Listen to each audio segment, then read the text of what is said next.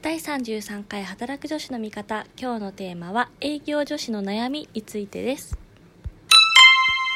この番組は仕事もプライベートも楽しみたい25歳社会人3年目の私の等身大な日々を配信する番組です。えー、ちょっと今日はリビングで実家のねリビングで撮ってるので食洗機の音が聞こえたらごめんなさいというところなんですが今日はですねあるキャリアエージェントさんの、えーと、営業働く営業女性のための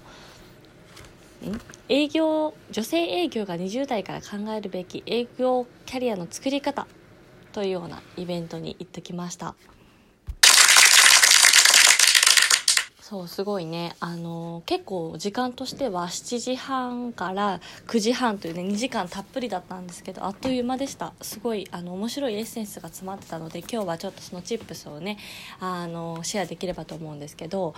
これねすごい前半パートと後半パートに分かれてて前半が、えーと、太田彩香さんっていう方綾子さんという方のあのレクチャーレクチャーというか講演会だったんですけどいくつか日本も出されてるということなのでちょっとね是非読んでみようというふうに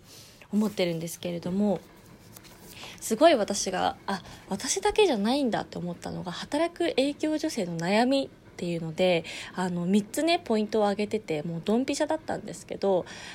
これねあの営業部女子か調べ254にアンケートっていうのが実際資料には載ってたんですがこの太田さんがやられてる、えーと、コミュニティの中で女性が今後のキャリアに不安を不安はありますか？っていう質問に対して営業職の女性の80%が「はい」というふうに答えていてその理由としてね1つ目がライフイベントがあると営業は続けられないと思うっていう。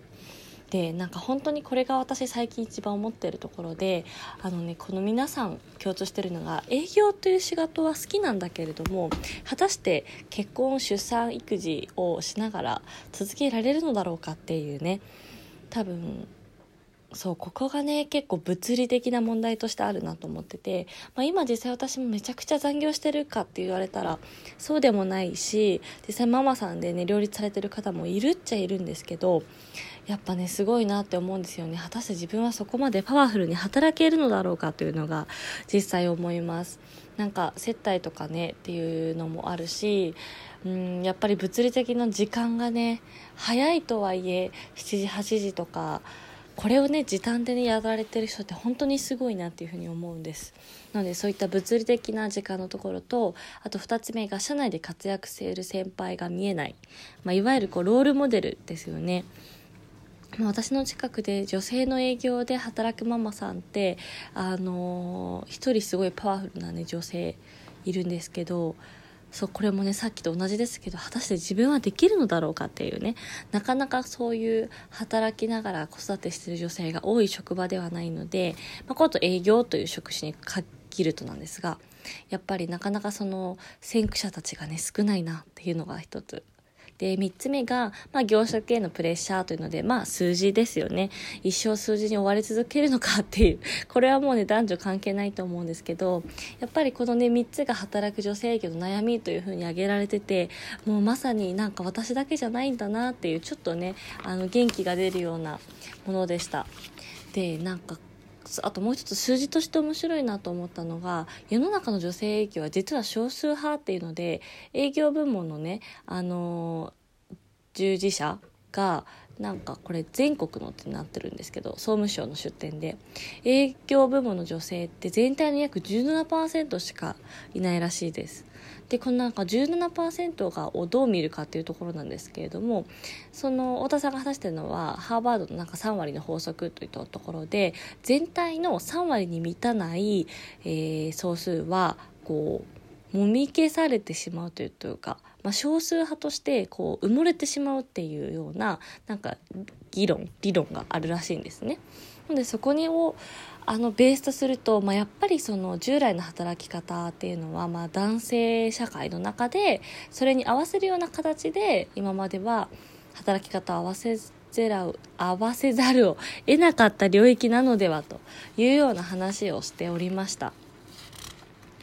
であとはね、まあその年齢別にこんなモヤモヤありませんかみたいな話があって、まあ最初はね、男女関わりなく、新人から若手社員の時は、もう頑張るぞって言って、土台作りとして頑張るんですけど、まあ25歳、私ぐらいですよね、3年目とか4年目になって、まあ下に後輩も入ってきて、それなりにこう、実務経験ができてきた時に、このままでいいんだろうか、みたいなモヤモヤがありますと。で、28、29とかでこう結婚してくると、まあ役職とかもね、まあそれこそ私の会社で行くと、まあリーダーとかか、えっと、バイスアシスバイスマネージャーというような感じで、ね、いくつかポストがあるんですけど、まあ、そういったところに、えっと、自分がなり始めて管理職に行くのかどうなのかみたいなところも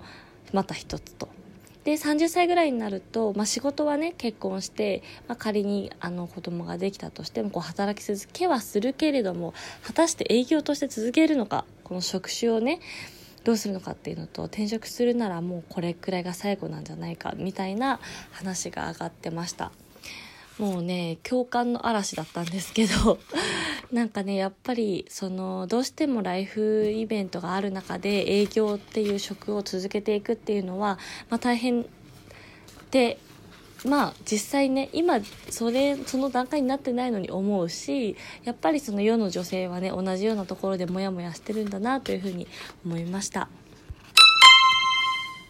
まあ、そんな中ねその実際キャリアで、まあ、タグをつけていきましょうみたいなお話が今日面白いなと思ってて、まあ、テクニカルスキルとポータブルスキルっていう言葉ですね。私はちょっと初めて聞いたんですけど HR 料理とか少しあの詳しい方はねもう当たり前に知ってる言葉なのかもしれないんですがテクニカルスキルっていうのがいわゆるこう誰に何をどのように言ってるかみたいなこう 5W1H で表せるような、まあ、現状自分が持ち合わせてるスキルといったところですね、まあ、私であれば今、えーと、広告なので、まあ、無形で広告代理店とかメーカーさんに向けて、まあ、既存顧客に向けて売ってますと。で、まあ、営業母体は割とまあ大企業だったりするので大企業に属しております。みたいなところで、まあ、自分が今どういうスキルを持ってるかっていうのを測っていくのが、まあ、テクニカルスキルですと。で一方で、えっと、ポータブルスキルっていうのは、まあ、業種とか職種が変わっても持ち運べるようなよりこう抽象的なスキルですっていう話がありまして、まあ、対対自分対人と、まあ、対自分と対課題に対して、まあ、どういったアプローチで、まあ、問題解決だったりとか、まあ、コミュニケーションの方法だったり、まあ、こういうのはね、あのー職種や職場がまたがってもできるようできる自分が発揮できるスキルというような形で、えー、紹介をしていました。で、まあ、その、ポータブルスキルの価値が高まってるというお話もありまして、まあ、いわゆるテクニカルスキルって AI とかシステム化によってどんどん、あのー、まあ、人間じゃなくて機械がやっていくようなところもありますと。まあ、その中でテクニカルスキルだけでは、まあ、人としての価値というかね、まあ、その生き残れないですよねっていったところとか、まあ、今、その終身雇用制度がもうだんだんされていたりとか、ビジネスが多様化する中で、まあ、その、ずっとね、よく大手の会社に何年もずっといるとその社内でしか通用しないスキルとかのなんか割合というかが多くなっちゃいますみたいな会話もあると思うんですけどまああのそんな中でこうどこの職場に行っても誰と仕事をしても通用するようなポータブルスキルが生きてきますよねというようなお話でした。で後半はね、まあ、自分がどんなそのポータブルスキルを持ってるのかみたいなところに着目するようなワークをやってみたんですけど、まあ、意外